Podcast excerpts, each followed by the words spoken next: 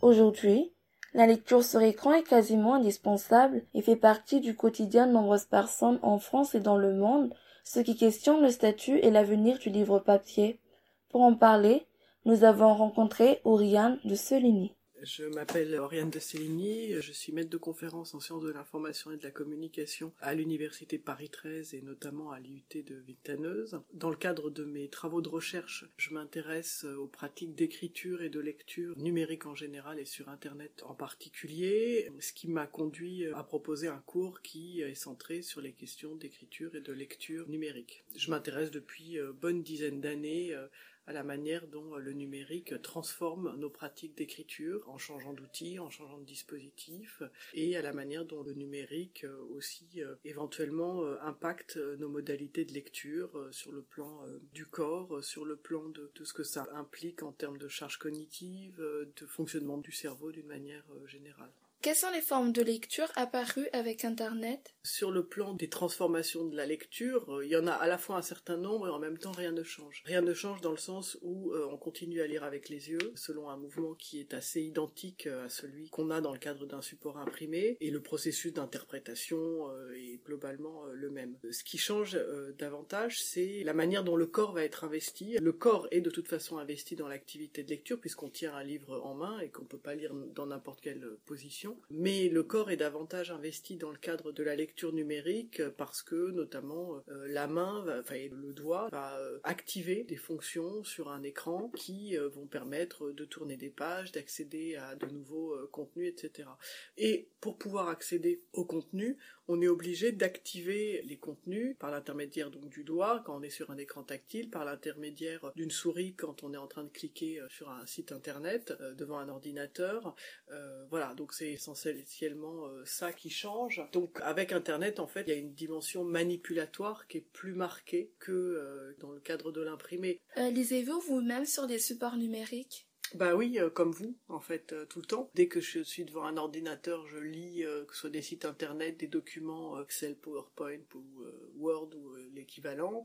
Par ailleurs, j'ai une liseuse que j'utilise pour lire essentiellement des, textes de fiction. J'avais quelques petites réticences et quelques a priori avant d'en avoir une, mais quand j'en ai eu une, eh bien, je dirais pas que j'y suis passé totalement parce que parce que je continue à avoir besoin d'avoir des livres autour de moi et de pouvoir les manipuler. Euh. Mais il y a beaucoup de textes que je lis sur liseuse et dans un confort de lecture absolument euh, identique à celui de l'imprimé. Euh, selon vous, devrait-on privilégier la lecture de livres imprimés à la lecture sur écran? Alors privilégier, je ne sais pas, c'est difficile aujourd'hui, à moins d'être complètement isolé, euh, de vivre sans écran et de ne plus lire sur écran. Ce qui est sûr, c'est que euh, j'encourage tout le monde à lire des livres imprimés pour toute l'ouverture euh, que ça favorise, pour toute l'évasion que ça permet. La lecture évidemment permet d'avoir un regard critique, permet de se divertir en lisant des textes de fiction. La lecture permet d'apprendre à mieux s'exprimer. Enfin donc moi évidemment j'encourage à lire n'importe quel type de texte. Par contre, il faut savoir quand on lit sur un écran, il faut toujours se demander euh, d'où vient ce qu'on est en train de lire, quelle en est source, par qui est-ce que ça a été écrit, est-ce que c'est légitime, est-ce que ça ne l'est pas. Avoir toujours un regard critique sur la manière dont c'est écrit. Voilà. Euh, il ne s'agit pas de privilégier forcément un support euh, ou l'autre, mais d'une manière générale, la lecture nous aide à mieux vivre et nous aide à mieux nous construire. Pensez-vous que la baisse du taux de lecteurs au format papier en France est uniquement due à l'arrivée des livres numériques?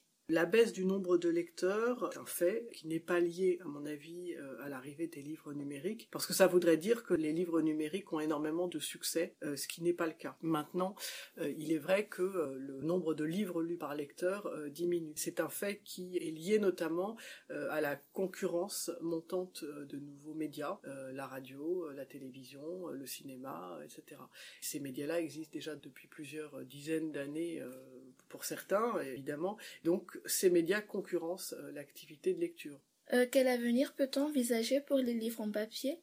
Ah bah un avenir euh, très long et très pérenne, j'espère. Euh, ça fait maintenant quelques années euh, qu'on dit qu'avec le livre numérique, le livre est condamné, voire moribond. Le fait est que non, même si le nombre de lecteurs diminue. Malgré tout, le codex, c'est-à-dire le livre imprimé, reste un support optimal de lecture. Et s'il a survécu depuis des siècles, c'est aussi parce que sa portabilité, sa lisibilité favorise la lecture. On n'est pas dépendant de l'électricité, d'une batterie, etc.